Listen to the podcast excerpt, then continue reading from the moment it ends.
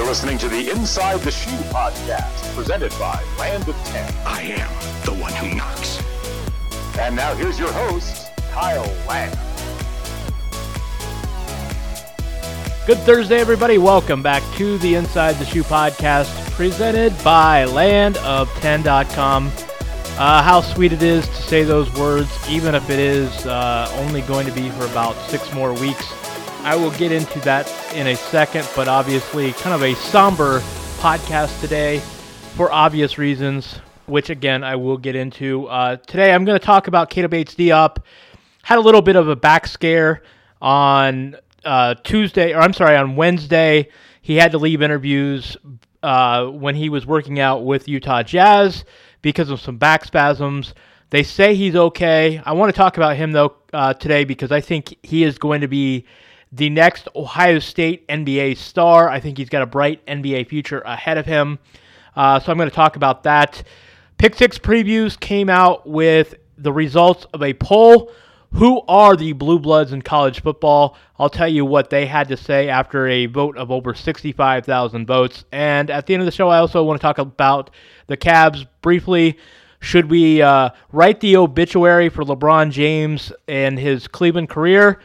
A second time, I guess, because we had to write that obituary once before he left and took his talents to South Beach. But after a Game 5 loss in Boston, where the Cavs just shot so poorly, they're going back to Cleveland to try to take the series to 7 games. I will tell you what I think about that. So first, before I get into any of this stuff, kind of the hodgepodge, the smorgasbord on this interesting Thursday. We got to talk about the podcast because, as some of you probably have heard, and maybe others have not, it was announced on Wednesday that Cox Media Group, the company that owns a bunch of college football, college sports verticals like DieHards.com, SECCountry.com, and LandOf10.com. Of course, Land of 10, the site here that covers the Big Ten, SEC Country, as you can probably figure out and deduce if you haven't already, covers the SEC, and DieHards is a more generic college and pro sports site. Well, it was announced that these sites will be closing down as of June 30th. So what that means for this podcast is I'm going to continue on with the podcast. It'll be business as usual, maybe not 5 days a week necessarily every single week up until then, but time permitting, I will stay with you until the end. Until the Titanic completely goes down to the bottom of the ocean, I'll stay with you. It is a sad day, obviously, when you have to say goodbye. Fortunately, we don't have to say goodbye yet, but I just want to say I'm extremely grateful for everybody that's listened. I've enjoyed doing this podcast. It's been an awesome time talking about Ohio State football and basketball and Ohio State athletics with you. Some Cavs, some Blue Jackets here and there sprinkled in.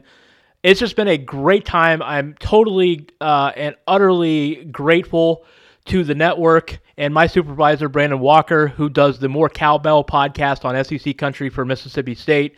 I'm grateful for him and the network giving me this opportunity. It's been great. I had big shoes to fill. Ben Axelrod did a great job with this podcast, and I tried to do some of the things he did to make it successful, and I made it some of my own. And we've had change over the last year since I've been taking this over, but it's been a lot of fun. Austin Ward, Ryan Ginn, Jeremy Birmingham, and Ryan Donnelly.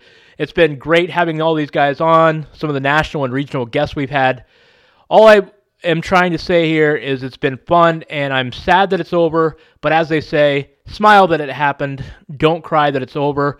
Me personally, after this next month, I fully hope and expect to land on my feet somewhere. Hopefully, I will get a chance to podcast on Ohio State here this upcoming fall, and I'm hoping that I won't, have to have any kind of a layoff or, time off. Maybe I can hit the ground running and get a chance to get into something next fall. But thank you to Land of 10 for giving this opportunity.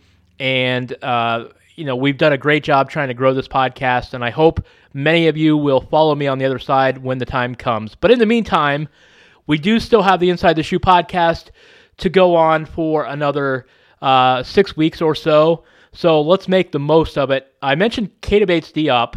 And so, look, this guy, you saw him last year. He was one of the best players in the country. Now, he certainly has his issues, his faults. There are some things that Keita Bates-Diop needs to work on. His explosion, his consistency. He needs to get a little more physical. But what I like about Keita Bates-Diop, as we continue to monitor what will happen with these back spasms, I hope that they do not scare off NBA teams, and I don't think they will, because he was kind of a fringe, first-round prospect, and any little thing can trigger these NBA teams and these scouts to just scare off easily. They're like deer. They're really Yiddish. They, skittish, I guess is the word I'm looking for. You never know what's going to scare them off. But for a guy with his talent, he should go, somewhere in the 20 to 30 range, I think, of the first round. I hope that these spasms, if that is in fact what happened to him yesterday, will not affect his draft status, because I honestly think he's a first-round talent. And one thing that he has that is just prototypical of today's NBA game is he's very versatile. He can play 1 through 5, I think. In a pinch, he can switch, and that's, you see, especially with the two conference final series going on right now, Boston and Cleveland and Golden State and Houston. One thing that is extremely common around the NBA, but especially in these two series, is you have to have 5 players on the floor at all times that can switch defensively. They've got to be versatile offensively. They've got to be able to shoot. They've got to be able to score inside. You got to have a mid-range game. But you really need to be able to switch 1 through 5 on screens, and that's something I think Keita Bates-Diop is going to be very valuable in the NBA. I think teams like the San Antonio Spurs, the Indiana Pacers, there are a lot of teams that really love his game for that reason, because he is a guy that really projects well at the next level, being able to play defensively. If he gets caught on a 1-5 ball screen, he's a guy I think that is going to be able to handle that. And, of course, his offense, he's got range. He's become a great shooter, or at least this year he was a great shooter. In the past he kind of struggled early on in his career at Ohio State. He had a herky-jerky motion. He really worked on his shot form and was much, much better and more consistent this year. He made shots at a high level, and he can get to the rim. And I think he's going to be a great NBA player. I look for him to have a 10-year NBA career. I think he's a guy that can average 15, maybe even 18, 20 points a game. That, I think, is his ceiling, but I do think he can be an 18 to 20-point scorer in the future, along with a very good defensive prowess with him. So I'm excited for Keita Bates-Diop. I think he's going to be Ohio State's next NBA star, and I just, again, hope these back spasms are not a sign of anything to come, because it would really be disappointing to see him drop into the second round after how hard he's worked, and for him to get himself in the position to be a first-round pick, it really would suck for something so, I don't want to say trivial, because back issues can be a big deal. They can be recurring. They can really affect a guy's career. They can affect a guy's life. I mean, some of you listening probably know back troubles can be really debilitating. They can take you out of your lifestyle and really affect every aspect of your life. And so I don't want to trivialize back problems, but back spasms can happen to anyone at any time, and they don't necessarily signal longer-term, bigger problems. So I hope that is not the case, and I hope Keita Bates-Diop goes on to impress scouts and gets picked in the first round of the NBA draft, because I think a great future career is in store for him if he does. So I mentioned the Pick Six previews. I want to get into this for a second. I thought this was interesting. Pick Six Previews, of course, a great college football site. You can catch them on Twitter at, of course, Pick Six Previews. They had an interesting poll they ran a while back, and they said with over 65,000 votes, they wanted everybody to rank the schools they would classify as blue bloods in college football. So the results are about what you would expect. There are a few schools that were a little higher than I expected, and a few that are a little lower than expected. Now, let me qualify this to say the results, for the most part, I think are fair. Now, there's some There's an arbitrary aspect to this in that what constitutes a blue blood? And for every person, are you looking all time? You know, do you have to be an all-time great program to be a blue blood? Are you looking at recent memory? Are you looking at modern era? And what defines modern era? So there's no one correct way of looking at this as to what constitutes a blue blood. So that does kind of skew the results because we don't know the way everybody is voting. But I will tell you this, there are a couple programs right now that no matter how you classify it, no matter how you define it, there's no excuse for not voting at that program. And of course, you're going to have an idiot in every poll just voting stupid, just out of spite, of some kind of vendetta, out of some hatred or bitterness towards that program. And of course, this poll was not void of that. But here are the results. So 91% of these 65,000 votes had Alabama as a blue blood. I think we all agree with that. Whether you look all time, no matter how much Alabama exaggerates some of their past national titles, they are absolutely a blue blood, especially right now in this current era of college football. But historically, they should be called a blue blood. Number two on the list, at 90% of the vote, Ohio State. Again, same as Alabama. They're a blue blood, whether you go back 10 years, 50 years, 100 years, they are one of college football's best elite programs out there, no questions asked. Now, with both of these programs, the 10% that did not vote either one of those two, either they're clueless about college football or they're just trolling. And in my opinion, it's probably trolling. You can expect about 10% of people voting on these online polls are trolling because that is what some people do. I don't get it. I would like to vote what I think intellectually is correct. And so as much as I hate Alabama, if I were participating in this poll, I'm going to vote Alabama as a blue blood because they actually absolutely are. Number three on the list at 89%, right behind Ohio State and Alabama, is Oklahoma. This kind of surprised me a little bit. Not that I disagree with it. I actually do think Oklahoma should be considered a blue blood. I'm just surprised that they got that high percentage of a vote. And maybe there's some recency bias here because of Baker Mayfield leading them to the college football playoff the last couple years. But they went through a period of time where they were under, Bob Stoops, where they were just good every year and they never could get to that next level.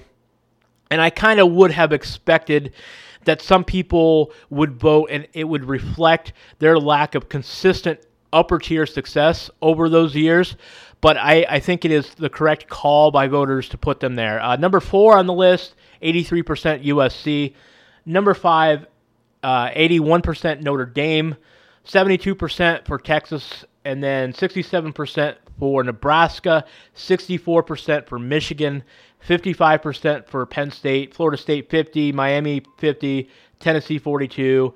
LSU 37%, and then UGA, Florida, Clemson, and Washington all got more than 10% on this list. So what are you thinking? I'm curious, those of you that saw this poll or are just hearing this for the first time, tweet at me at KYLam, the number 8. I'm curious what you think. Any discrepancies here? Who would you define blue bloods? To me, a blue blood is a program that has consistently been at the top. For me, that is Alabama, that is Ohio State, that is Oklahoma, that is USC. Notre Dame, for me, is a tough one because Notre Dame was definitely a blue blood for 75 years for sure, and maybe even 80 years, 90 years. But really the last 15 to 20 years, it's hard to call Notre Dame a blue blood any longer. I don't question anybody that has them voted in this list because, again, if you look at the big picture all time, I certainly can respect calling Notre Dame a blue blood because they were one of, if not the elite program, the elite name in college football for the longest time. I'm just not sure I would put them in that category based on the last 20 years. They've been to a title game, but they have not been very consistent. Many times they've had only 6, 7, 8 wins, and to me that doesn't cut it for a blue blood. But again, I would put USC on that list. I would put Texas on that list. Michigan, of course, all-time, definitely on that list. But again, kind of suffering from the same issue as Notre Dame. They haven't really been relevant. They haven't consistently been a top 5 program in many, many years. So I'm not sure I would put Michigan in that same category as the rest of those names. So Just an interesting subject. Curious what you think. It is the offseason, kind of fun to talk about something like this, to pass the time away when we're a little void on news. What do you think? Who are the programs you would call a blue blood if you voted in this poll? Maybe you did vote in this poll. Who did you vote if you did? I'm curious to hear your opinion. So real quick here before we wrap up, not all is bad news today. I thought this was interesting. Completely non-sports related note. You may have seen Chipotle is moving its national headquarters from Denver. They're moving the primary operations center to Huntington Beach, California. But I thought it was worth noting they're moving the second portion of their operations to Columbus, Ohio. This is fitting news for me because I consider Chipotle as my second home. So it is great to see Chipotle's second headquarters coming to Columbus. Hey, we got Chipotle now, so maybe we can get Amazon, right? Let's get Amazon's HQ too. That would be great for Columbus. That would really put Columbus on the map. That is a possibility of happening. Columbus, of course, a top 20 finalist for the Amazon HQ2. I know it seems like a very, very big long shot, but I have actually read some interesting journals and notes and articles saying that Columbus is maybe got a little bit better of a shot at getting Amazon's headquarters than you probably imagine. But that's another story for another day and a different podcast for sure. Real quick on the Cavs. Look, Game 6 is coming up tomorrow night in Cleveland. I think the Cavs are going to win and force a Game 7. I don't see LeBron going down in the Eastern Conference Finals at home. Okay, so with the Cavs, look, I've made my peace. I'm expecting LeBron to leave. I've made my peace that the Cavs probably are going to lose the series. I don't think it's going to be in Game 6, but, you know, Game 7, it's still going to be a big hill to climb. I've made my peace with all that. If LeBron leaves, no ill will. He brought Cleveland a title. That said, there's a nagging feeling, and I thought that Cleveland would bounce back and play a lot better against Toronto. I said their offense would look better than it did against the Pacers. It did. It swept the Raptors in 4 games. I said after they lost the first 2 games to the Celtics, I think Cleveland's going to send it back to Boston at 2-2. They certainly did that. They won both games in Cleveland. I'm not going to guarantee the Cavs come back and win Game 7 on top of Game 6, but I will say this. I've got this nagging feeling that LeBron is not done with the heroics, okay? How many times has he ripped the hearts out of Celtics fans? Just have that feeling this is going to go back to Boston for Game 7. LeBron is going to put one of those legendary performances. He looked tired to me in Game 5, which is not something we say very often about him. The Cavs, I didn't think played poorly in terms of effort and defense, but they were sloppy with the ball, made some bad turnovers, and they shot really, really poorly, and that was the difference. The Celtics shot poorly too, but they made a lot of three-pointers. That was the difference between Cleveland and Boston in Game 5. I think Cleveland will win by double digits in Cleveland. I think they'll send it back to Boston. And, again, don't count out LeBron. I'm like you guys. I've made my peace with the series being over, but don't count out the GOAT just yet. I think the Cavs and LeBron specifically have one more trick up their sleeve. We'll see if that happens. But Cleveland, Boston, going back to Game 7, in my opinion. We'll see if that happens. And from there, just don't count out LeBron James. It is not over yet.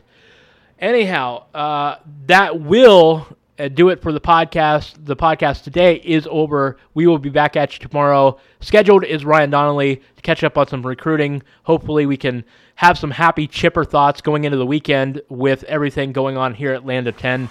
But in the meantime, please catch us Monday through Friday, starting at 10 a.m. on LandOf10.com, on the archives, Google Play, iTunes, and SoundCloud.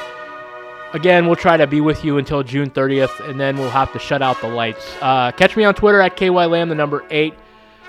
Thank you for making us a part of your Thursday. Thank you for making us a part of your everyday, your workday. Appreciate all of the support you've given myself and the site. Truly, I mean that.